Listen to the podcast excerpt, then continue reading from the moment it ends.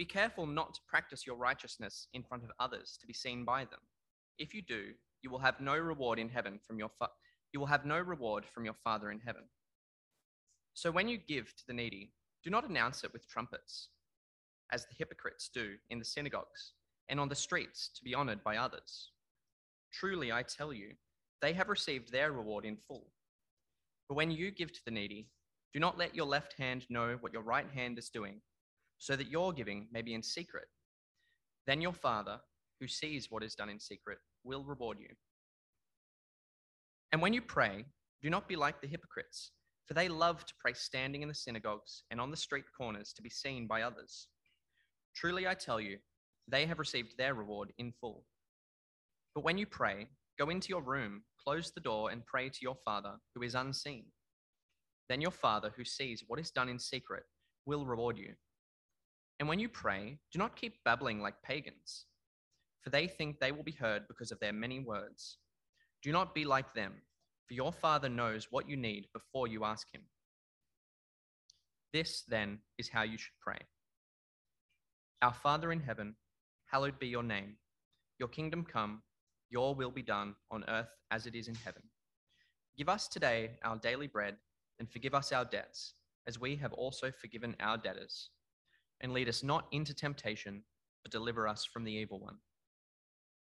For if you forgive other people when they sin against you, your heavenly Father will also forgive you.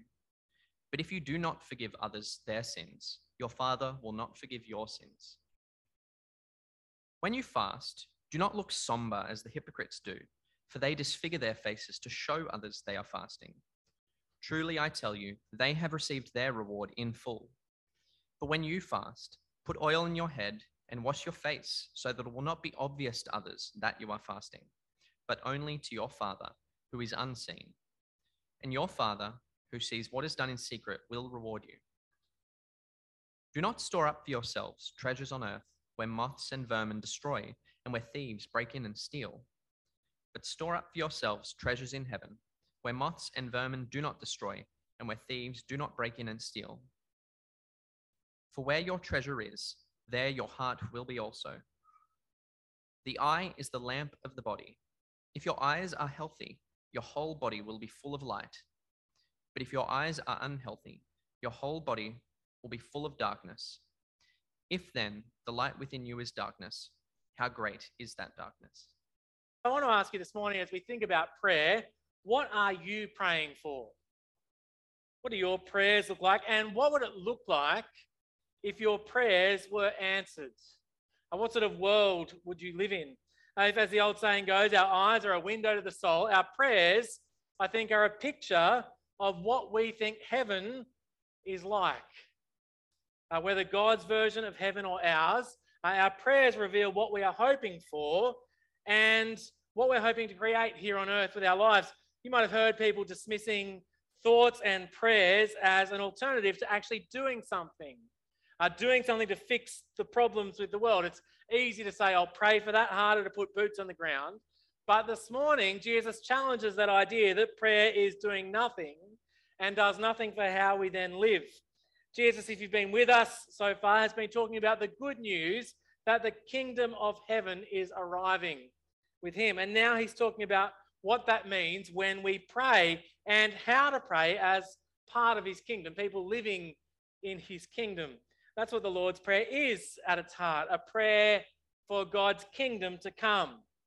And it's a bit of a description of what that looks like his will being done on earth as it is in heaven. And so I wonder this morning is this how you pray?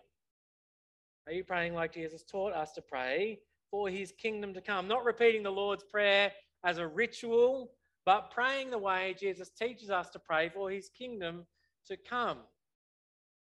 Now, there's a lot to unpack in this prayer. There's a lot of big ideas contained in a very small amount of words, starting with where Jesus locates the Father. And so, where He directs our hearts and our eyes and our words as we pray, our Father in heaven. Now, we've talked plenty about heaven and earth in the last couple of years. Uh, this idea that they're two separate realms the heavens, where God rules as the Most High, and where there are beings who do his will in heaven and some who've rebelled. And there's this mirror situation on earth. Uh, this is an image from the Bible Project. They have some great material on this.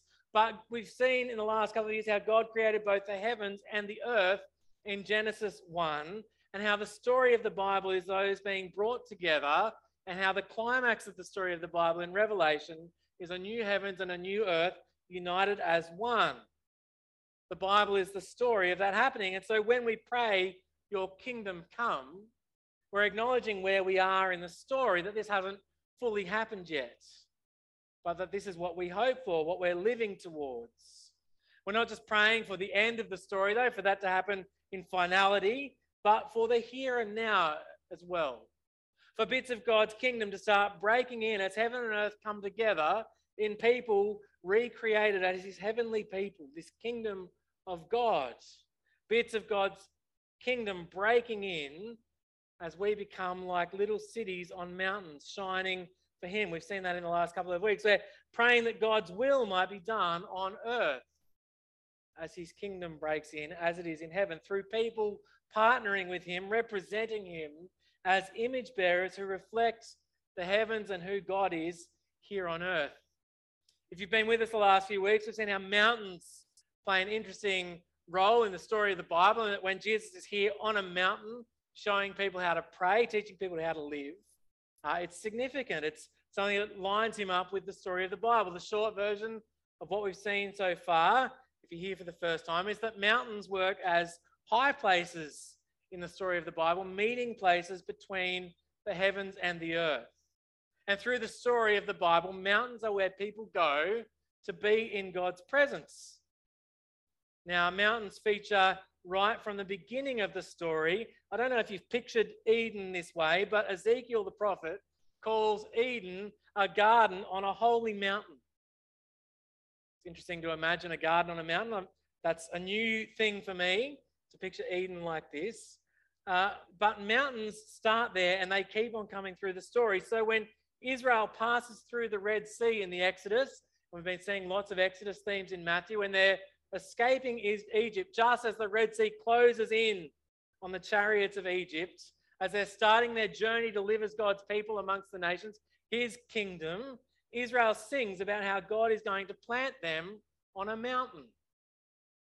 They're going to be this people who will bridge the heavens and the earth. God will plant them in a place that he has made for their dwelling as a sanctuary, something established by God so that they can do this job being a priestly image bearing people for God, bringing heaven down from the heavens and into the earth. And along the way, as they head towards the land, we get these mountaintop scenes we've been looking at the last few weeks meetings between Moses and God, where as Moses meets with and speaks to God, he then brings his shining glory down to earth. And so, a few more mountains to set the scene for this week when Solomon builds the temple in Jerusalem, God's dwelling place on the mountain he chose as Israel's dwelling place, and God's glory descends from the heavens into the Holy of Holies in the temple. Solomon, David's son, that's significant, a king who builds a place for God, a house for God.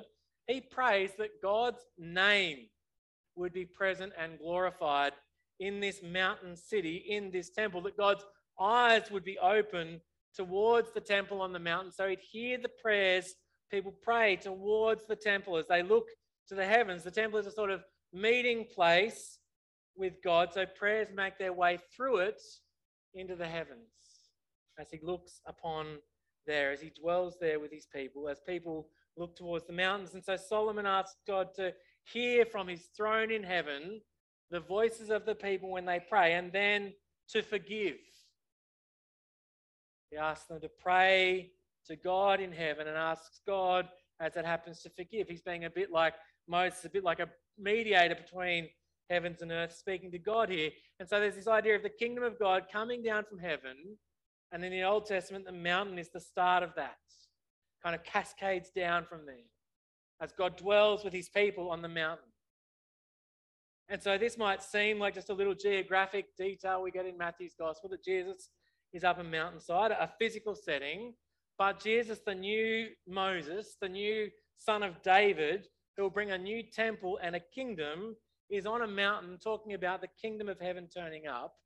Now, the NIV uh, renders what he says next as he's kind of talking about the mountain in, in the Beatitudes. We saw this a couple of weeks ago, just after the Beatitudes. Matthew gives us this idea that God's people are a light of the world.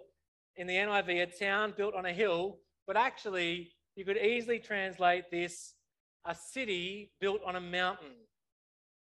City on a mountain, that's a good name for a church. Uh, this heavenly city that Israel anticipated, not just coming out of Egypt in the Exodus, but as they were coming out of exile in the nations. A restored Jerusalem, a new place where God would meet with his people, God's kingdom coming with this holy city where heaven comes down to earth, just like we see in Revelation, for those of you who were with us last year as we looked at that. The heavens and earth coming together with a new Jerusalem. And so Jesus is picturing people who live as citizens of that heavenly city now as shining, glorious, image bearing people. And so he's talking about the prophets being fulfilled with God's kingdom coming.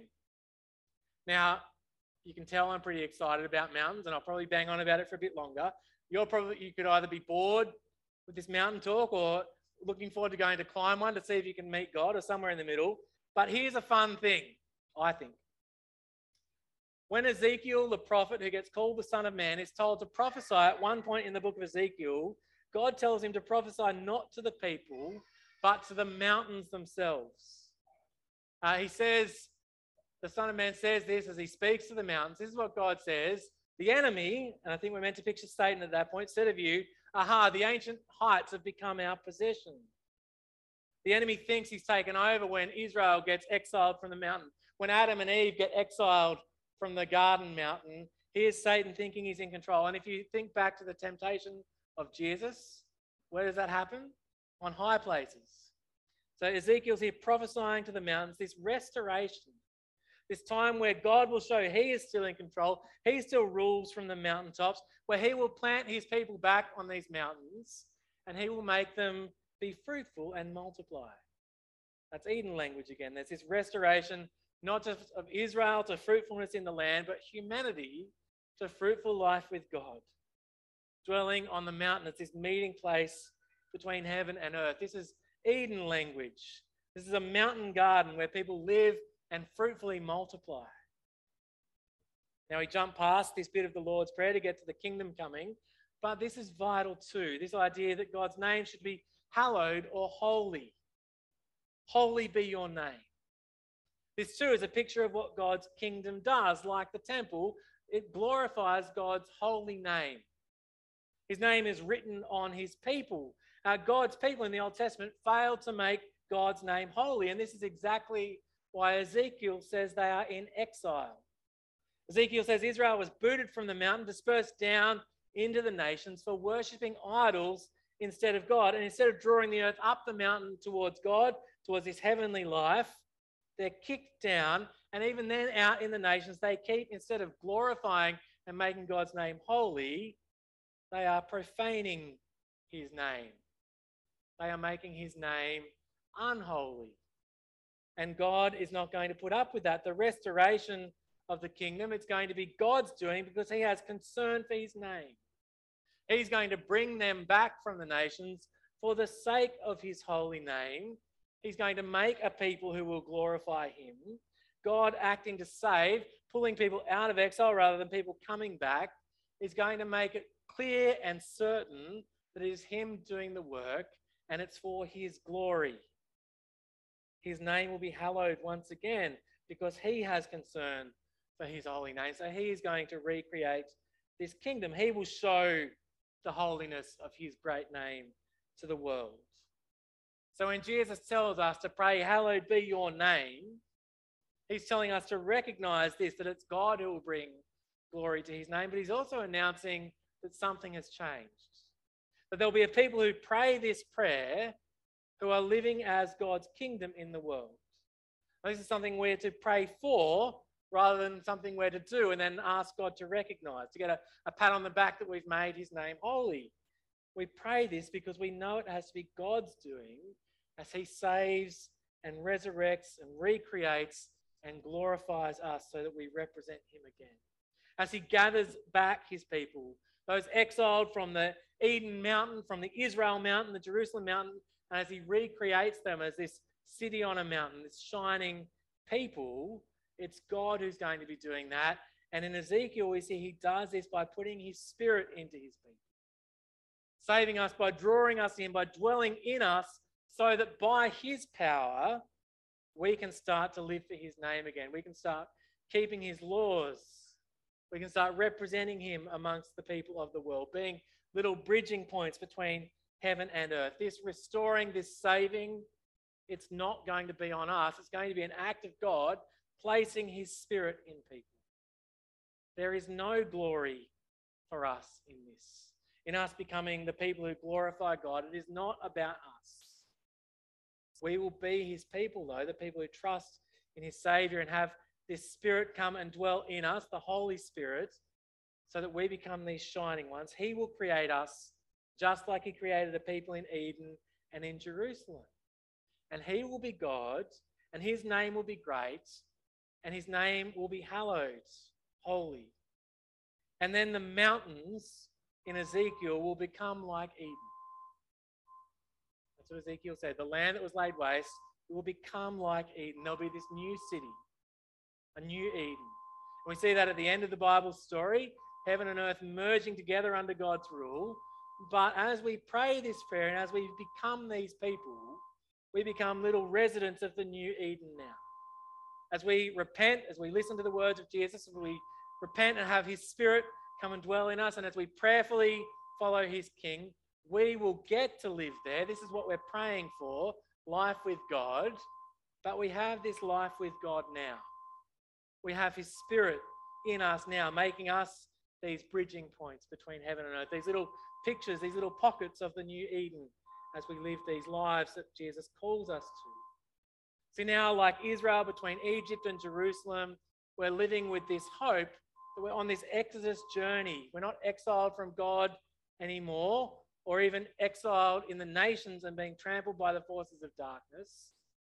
The evil one doesn't rule the mountains. We are citizens of heaven on a journey with God to this destination where heaven and earth come together. And so that means, like Israel in the wilderness on their journey, we rely on God to sustain us.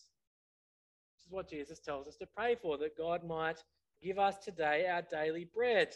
Now, this can be read literally, just as about food, this prayer that God will provide for us, and it's not less than food. Jesus goes on in Matthew 6 to talk about God delighting in providing for our needs. And so every good gift comes from God. It's right to say grace at a mealtime to thank God for that provision. But bread in the story, bread in the gospel, bread in the Bible story stands for God's good provision of life for his people. Jesus gives heavenly bread through the story, like when he feeds the 5,000. And the literal wording of this verse is actually something more like, Give us the bread of tomorrow today. It's this prayer for future bread, not just provision for now, but it could be that this is an eschatological idea, a, a view of the bread that will be served up at the end when heaven and earth come together. That's what that fancy word eschatology means the end.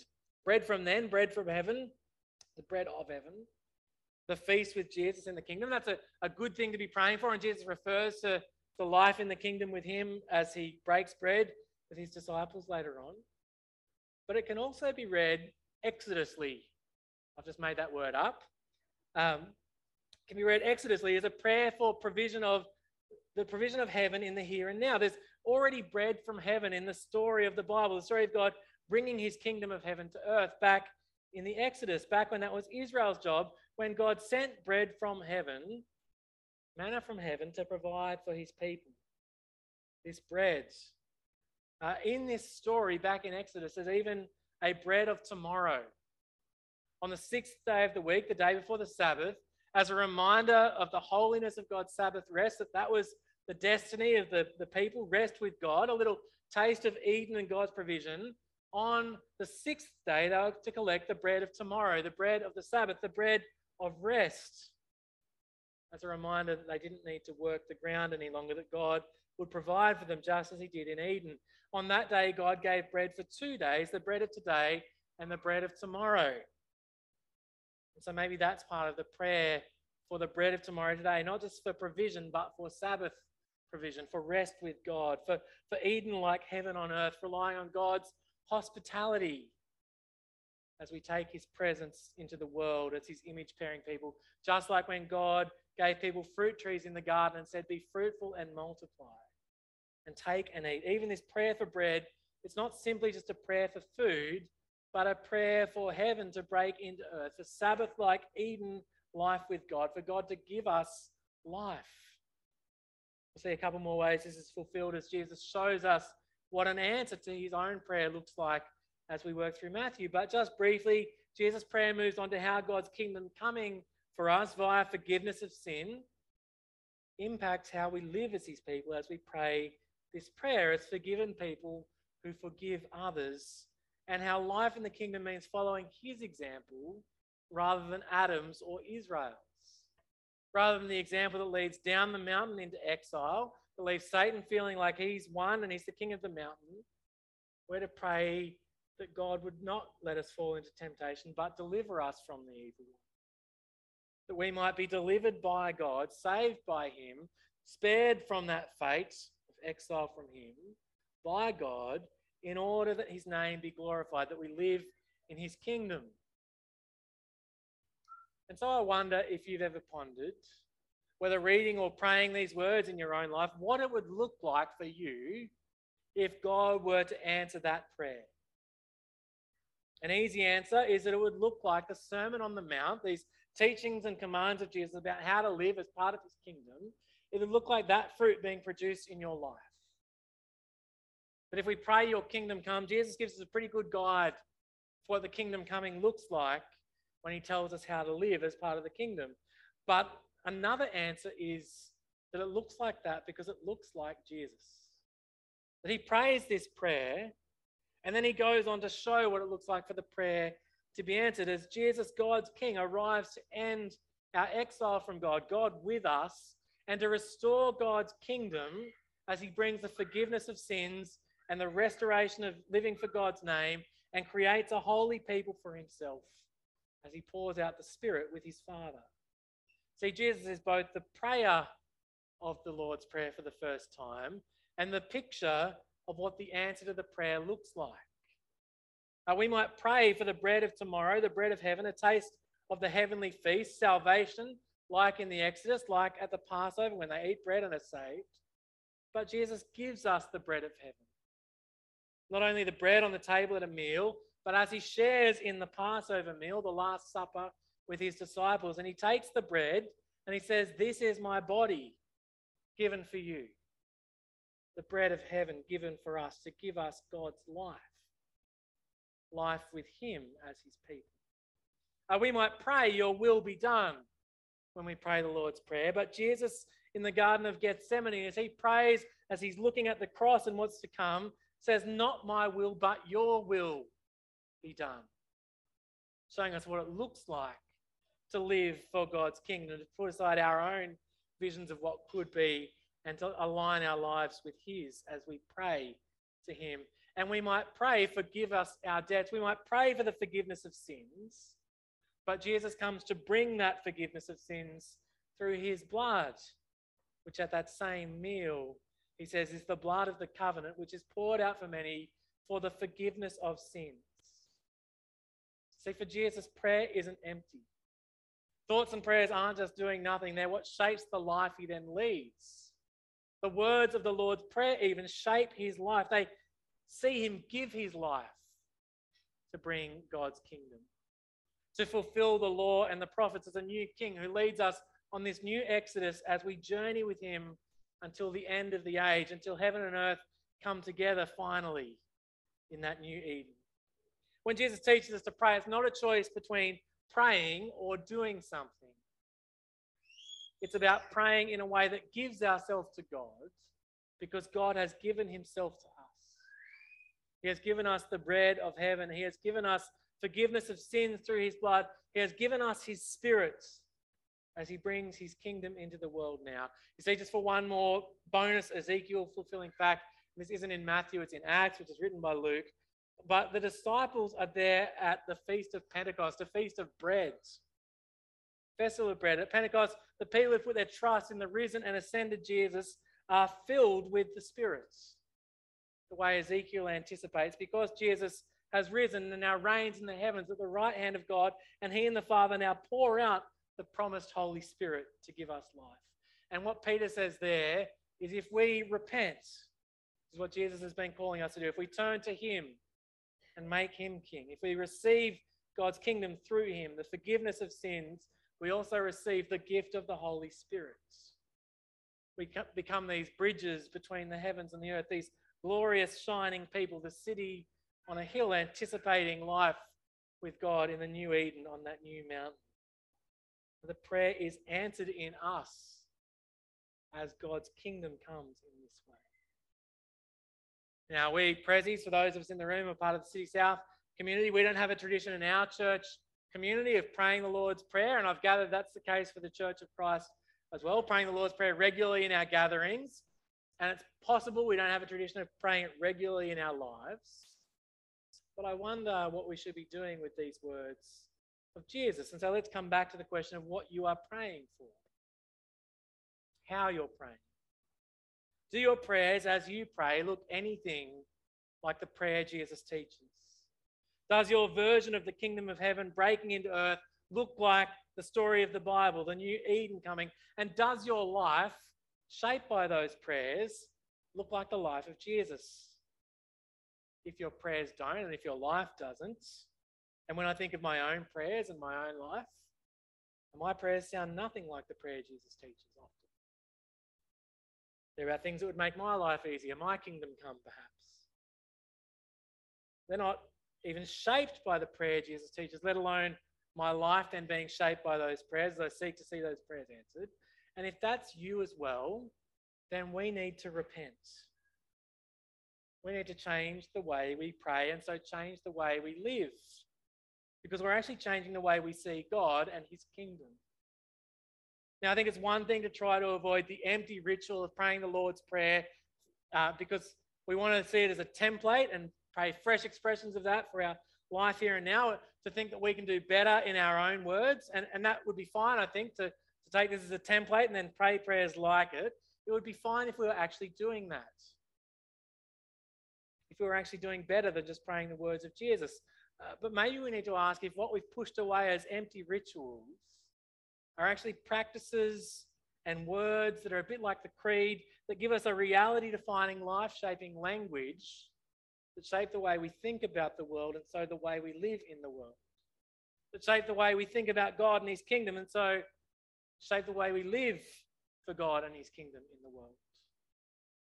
What if these words of Jesus, the Lord's Prayer, are not just a template, but are words that give life to us, words that shape our lives as we seek to live as part of His kingdom with Him as King?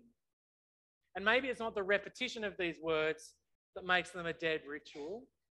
Maybe they could be living words, but maybe it's that we don't have that incredibly rich picture behind the words we're praying. This picture of the reality of God's kingdom breaking in as a new Eden and what that would look like in our lives now if we were committed to bringing God's presence into the world as His Spirit dwells in us and has our hearts shaped by who He is and where He's taking us.